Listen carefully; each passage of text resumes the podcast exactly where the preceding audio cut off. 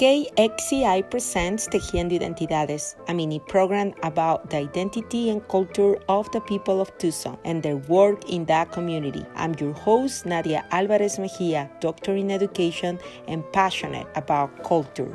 My name is John Fung. I'm a fundraiser for a major nonprofit organization here in Tucson. What brought you to Tucson? In 1977, my uncle sponsored my family and I immigrated from Hong Kong to Tucson when I was 12 years old. At first, our family lived on the south side of town, and then I attended Utterback Junior High. A year or so later, uh, my uncle helped my parents purchase a little neighborhood store called General Market on West Speedway Boulevard in Barrio Hollywood. Then I graduated from Tucson High School. So, how do you describe your identity? I am an Asian American Pacific Islander. How does your identity is connected to the Tucson community? After I graduated from the U of A with a bachelor's degree in business, I worked in the insurance industry, then pharmaceutical sales and medical sales for many years, uh, which eventually led me to a career in the nonprofit sector. I was the past president of the Tucson Chinese Association and Tucson Chinese School. Recently, I served on the Junior Achievement Southern District Board for four years. I'm also a graduate of the FBI Citizens Academy class class of 2020 and the Greater Tucson Leadership class of 2021. And I'm also an avid soccer referee, and you will often find me on the soccer pitch officiating all levels of soccer here in Tucson. I recently became a member of a 100 plus guy who give Tucson. I was learning that also you are current president of the Asia Corporate Entrepreneur Leaders in Tucson. I'm the interim president of the newly formed Asian Corporate Entrepreneur Leaders chapter in Tucson. This organization was founded by my dearest friend, Mr. Jason Jason Wong of Phoenix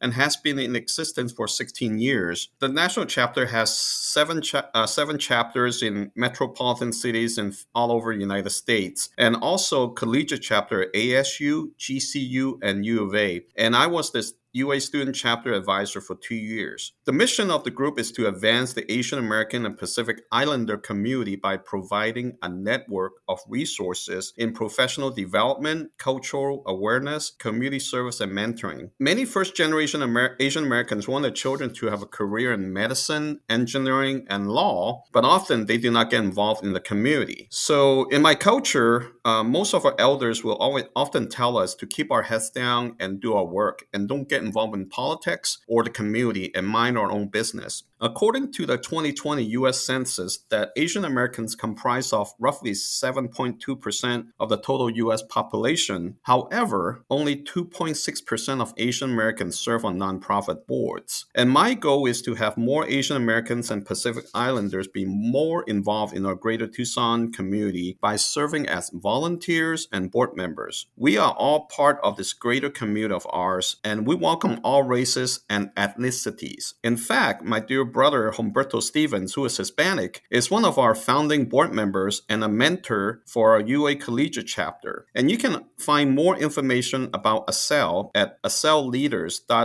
on Facebook, Instagram, and Twitter. Thank you so much for sharing this time and tell us about your identity and all the amazing things that you are doing for the Tucson community. Thank you so very much. It's been a pleasure on your show. This has been Tejiendo Identidades. I'm your host, Nadia Alvarez Mejia, production and editing by Gwendolyn Hernandez, DJ Nenny G for KXCI Tucson.